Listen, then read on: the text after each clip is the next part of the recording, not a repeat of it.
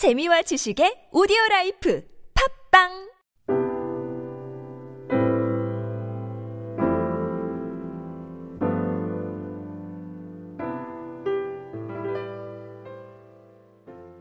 네, 오늘 본문에 이 엘리사가 나타나는데 엘리사는 엘리야의 후계자입니다. 그래서 어, 열왕기 상의 중심 인물은 엘리야고 열왕기 하의 중심 인물은 엘리사입니다. 예. 근데 이 엘리야와 엘리사는 아주 흥미로운 대조를 이룹니다. 엘리야는 사막에 근처한 그 길르앗 출신이 아주 가난한 선지자죠. 그런데 엘리사는 엘리야의 부름을 받을 때 그는 그의 아버지의 소들을 키우는 아주 유목, 부유한 집안의 사람이었습니다. 그래서 엘리야는 부유한 집안의 출신이고 엘리야는 대단히 아주 가난하고 또 야성적인 선지자라 이렇게 볼 수가 있습니다. 그래서 또 엘리야는 바알 선지자와 격정적인 대결을 벌이고 또 불수레와 불말을 타고 호련히 하늘로 승천합니다. 예.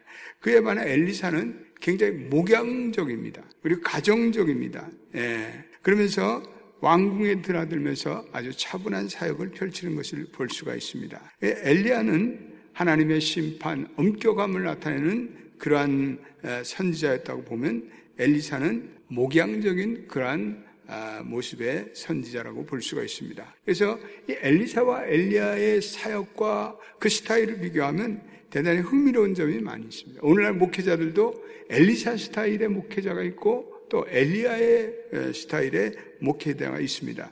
그들은 한결같이 영광을 돌리고 하나님은 이 다양한 사람들을 불러서 다양하게 이렇게 목회를 합니다. 예를 들어서 그 한국의 이 취향 한경직 목사님은 좀 엘리사적인 스타일의 목회자라고 할 수 있죠. 그분은 온유하고 인내하고 관용하고 그래서 일생 동안 다툰 적이 없을 정도로 그리고 자기 주장을 일방적으로 내세우는 카리스마 스타일이 아니고 어, 겸허하고 화평하고 그런 스타일입니다. 근데 우리가 아는 그 장공 김재준 목사님이라는 분인데 굉장히 사회 참여적인 목사예요. 그래서 사회 불의를 보지 못하고 아주 격정적인 목회를 했고 자기의 주장과 소신을 굽히지 않습니다. 예. 그래서 이 한경직 목사님과 김, 김재준 목사님의 스타일은 이렇게 대조를 이루는 그러한 차이를 보이고 있습니다. 그러나 두 분 다 한국 교계의 거목이며 또 하나님 나라의 나름대로 쓰임을 받은 귀한 분들입니다. 오늘 우리가 읽은 본문에 이 여호와 신앙 운동하던 엘리야가 이제는 그 사역을 이제는 엘리사에게 넘겨주는 그러한 대목입니다. 그래서 엘리야가 승천했다는 것은 엘리사의 사역이 시작됐다는 것을 알리고 있습니다.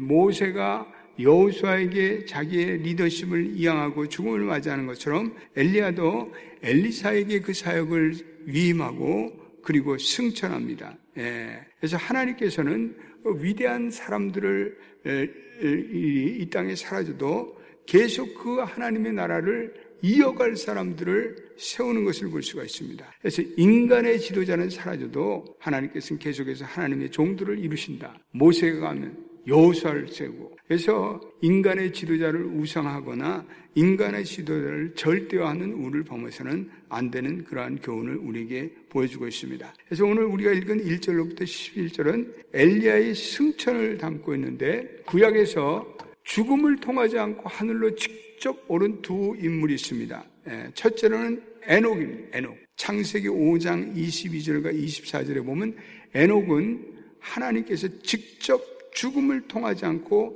하늘로 올라갔습니다. 그 에녹의 기사를 제외하고는 전례 없는 초자연적인 사건이 이 엘리야의 승천의 사건입니다. 예. 이 엘리야의 승천의 사건은 일종의 부활하신 예수 그리스도의 승천에 대한 모형입니다. 모형, 그림자, 예표.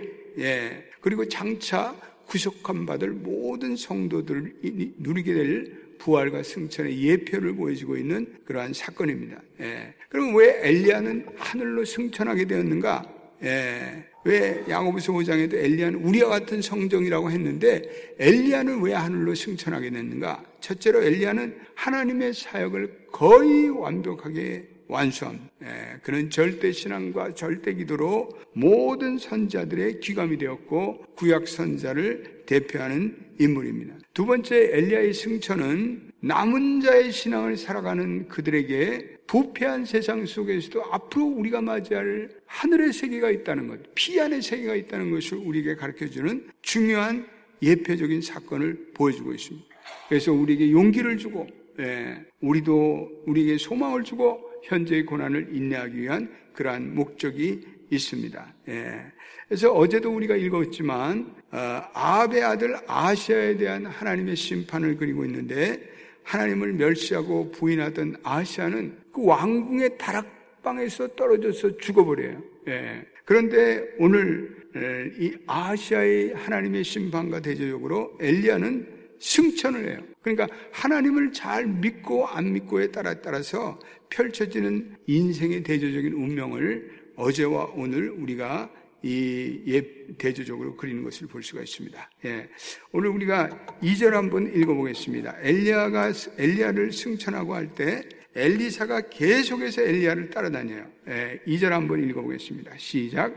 엘리야가 엘리사에게 이르되 청하건대 너는 여기 머물라 여호와께서 나를 베델로 보내시니라 하니 엘리사가 이르되 여호와께서 살아계심가 당신의 영혼이 살아있음을 두고 맹세하노니 내가 당신을 떠나지 아니하겠느냐 하는지라 이에 두 사람이 베델로 내려가니. 여기 보세요. 이 본문의 2절 말씀에 너는 여기에 머물라 그랬더니 여호와께서 나를 베델로 보낸다. 그리고 또 4절에도 엘리야가 어, 너는 여기 머물라. 그리고 나를 여리고로 보낸다. 이렇게 또 얘기하고 오늘 또 어, 6절에도 여호와께서 나를 요단으로 보낸다. 너는 여기 머물라. 세 번씩이나 이렇게 얘기합니다. 이 이유는 에, 이 엘리사, 엘리야가 엘리사를 시험하는 거죠. 어, 시험하는 거죠. 예, 그래서 세 번이나 엘리사를 자기에게로부터 떼어내려고 합니다. 그러면 왜 엘리야가 엘리사를 세 번이나 떼어내려고 하였을까? 에, 거기에 대한 여러 가지 해석이 있지만 그것은 엘리사의 충성을 테스트해 보기 위한 엘리야의 그러한 어, 이유가 가장 타당하다고 볼 수가 있습니다. 그래서 오늘 엘리야가 승천하기 서두에 8절에서 하나의 상징적인 행위랍니다. 우리 8절도 한번 읽어보겠습니다. 시작. 엘리야가 겉옷을 가지고 말아 물을 침해 물이 이리저리로 갈라지고 두 사람이 마른 땅 위로 건너니라. 여기서 어, 이 겉옷이라는 것은 겉옷이라는 것은 양가죽으로 만든 망토를 얘기합니다. 예, 이거를 아다르라는 히브리어로 표현했는데 이것은 권위의 상징이에요. 그래서 이 엘리야가 가진 이 겉옷은 하나님의 말씀을 선포하고 선지자의 권위를 상징하는 그러한 상징이라고 볼 수가 있습니다. 그래서 엘리야가 그 겉옷을 가지고 요단강을 가른 것은 그가 참 선지자임을 보여주는 아주 중요한 증거입니다. 예. 이와 비슷한 사건으로 모세가 지팡이를 가지고 반석을 치는 사건, 홍해를 가른 사건, 여호수아가 요단강을 건너면서 어, 이 예, 하나님의 법계를 메고 간 사건 다 이 유사한 사건이라고 볼 수가 있습니다. 그래서 엘리야의 이 겉옷은 하나님의 권위를 상징하는 아주 중요한 도구입니다. 예, 13절도 한번 읽어보겠습니다. 13절도 시작 엘리야의 몸에서 떨어진 겉옷을 주워 가지고 돌아와 요단 언덕에 서서 14절 엘리야의 몸에서 떨어진 그의 겉옷을 가지고 물을 치며 이르되 엘리야의 하나님 여호와는 어디 계시니까 하고 그도 물을 치매 물이 이리저리 갈라지고 엘리사가 건너니라. 그러니까 엘리야의 몸에서 떨어진 겉옷을 주셨다는 그 사실이 엘리야의 권위가 엘리야가 가지고 있는 권위가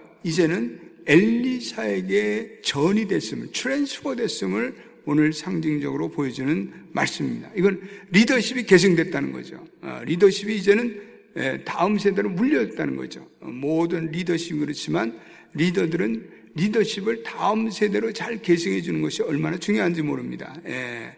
그래서 오늘 본문에 주목해야 할 말씀은 또 구절 말씀입니다. 구절도 우리 한번 읽어보겠습니다. 시작. 건너의 엘리야가 엘리사에게 이르되 나를 내게서 데려감을 당하기 전에 내가 내게 어떻게 할지를 구하라. 엘리사가 이르되 당신의 성령이 하는 역사가 갑절이나 내게 있게 하소서 하는지라. 거기에 당신의 성령이 하는 역사가 갑절이나 내게 있게 하소서 하는지라. 예. 이, 어, 이 앞서 번역은 영감이 영감이 갑절이나 내게 있게 하소서 하라. 예. 엘리사는 엘리야에게 두 배의 영감을 구합니다. 이 갑절이라는 것은 원래 이스라엘 전통에서 장자에게도 주는 합법적인 목입니다. 장자는 항상 두 배를 가지게 되어 있습니다. 그래서 엘리사는 자신을 엘리야의 장자로 생각하고 장자의 자격으로 하나님의 사역을 잘 구할 어떤 영역을 두 배로 구하는 것을 오늘 본문에서 볼 수가 있습니다. 그래서 엘리야는 영적인 영역을 두 배나 구하고 그래서 오늘 그 엘리사는 그 거룩한 은사를 간절히 구하는 것을 볼 수가 있습니다. 예, 그래서 엘리야의 본을 받아 그는 갑절의 영감을 가지고 사역하는 그러한 사역자가 되는 것을 볼 수가 있습니다. 10절도 한번 읽어보겠습니다. 시작. 이르시되 내가 어려운 일을 구하는도다. 그러나 나를 내게서 데려가시는 것을 내가 보면 그 일이 내게 이루어지느냐 그렇지 아니하면 이루어지지 아니하리라 하고 예 내게 어려운 일이 어려운 일을 구하는도다 이거는 어, 신령한 축복을 구하는 것은 엘리사가 구하지만 신령한 축복을 엘리야가 주는 것은 그건 내 고난이 아니라는 거죠. 이건 하나님의 고난이라는 거죠. 예. 그래서 엘리야는 자신의 이 모든 재산을 자식에게 양도하시 자기의 영역을 엘리사에게 양도할 수는 없습니다. 예. 그건 어, 사사로운 자기의 행위입니다. 그래서 하나님의 은혜로 엘리사가 내가 엘리야가 하늘로 승천하는 것을 보면 아무도 허락하지 않는 승천을 눈으로 목도하는 축복이 주어지면 그것은 엘리야가 자기의 영감을 선지자적인 사명을 감당할 수 있다는 것을 보게 됩니다. 그리고 엘리야는 오늘 회열이 바람을 타고 승천합니다. 그런데 그 승천의 모습을 엘리사가 봐요. 예, 그래서 12절 말씀에 예, 12절 한번 또 읽어보겠습니다. 시작. 엘리사가 보고 소리 지르되 내 아버지여 내 아버지여 이스라엘의 병거와 그 마병이여 하더니 다시 보이지 않은지라 이에 엘리사가 자기 옷을 잡아 물둘로 찍고 거기서 엘리사가 보았다.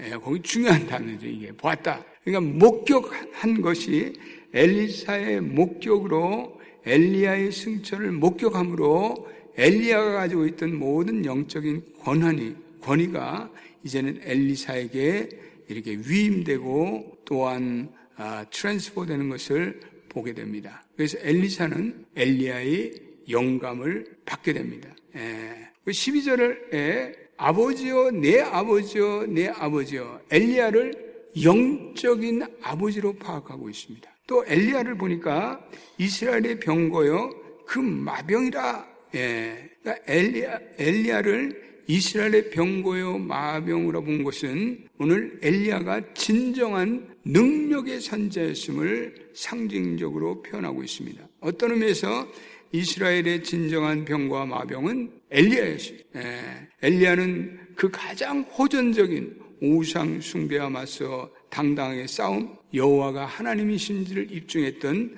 그러한 놀라운 선제였기 때문에 그렇습니다. 예, 13절에 오늘 엘리야의 몸에서 떨어진 겉옷을 주었다. 예, 성령의 능력이 엘리사에게 임해서 엘리야의 권위가 이제는 엘리사에게 넘어가는 것을 볼 수가 있습니다. 이스라엘의 타락이 심화되는 가운데 하나님께서는 선지자의 계승을 엘리야로부터 엘리사에게로 계승하게 됩니다. 예, 하나님은 계속해서 하나님의 선지자를 보내고 것입니다. 그래서 아무리 이 세상이 타락한다 할지라도 하나님께서는 남은 자와 하나님의 종을 통해서 계속해서 하나님의 구속사역을 선포하는 하나님의 구속사적인 사랑과 그 권위가 계속해서 하나님의 사람들에 의해서 계승되고 그 리더십이 개성되는 아주 중요한 모습이 아닐 수 없습니다.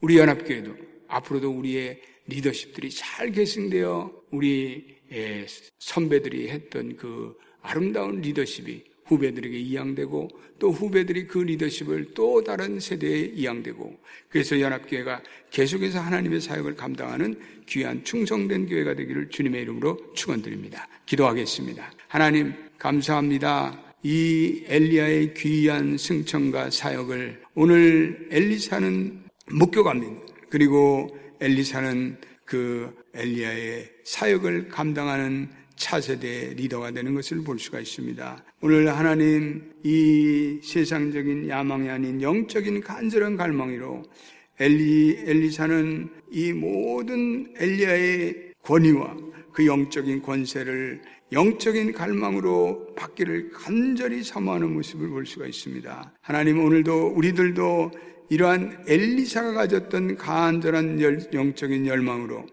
우리의 하나님의 은혜를 구하고 또한 영적인 리더십을 전수받는 저희들이 되기를 원합니다. 오늘도 이러한 놀라운 은혜가 우리 연합교회에 나타나 우리 연합교회는 계속해서 리더십이 잘 계승될 수 있는 그러한 놀라운 교회가 될 수 있도록 주님께서 인도하여 주시옵소서. 우리 이 시간에 합심해서 한번 통성으로 기도하겠습니다. 주여 엘리사가 가졌던 그러한 성령의 역사에 대한 영감이 갑절로 내게 임하기를 원합니다. 라는 그러한 거룩한 열망이 오늘 우리에게 있게 되기를 원합니다. 우리 연합교회가 주여 계속해서 리더십이 잘 계승되는 그러한 아름다운 충성된 교회가 되게 하여 주옵소서. 우리 합심해서 주여 부르고 기도하겠습니다. 주여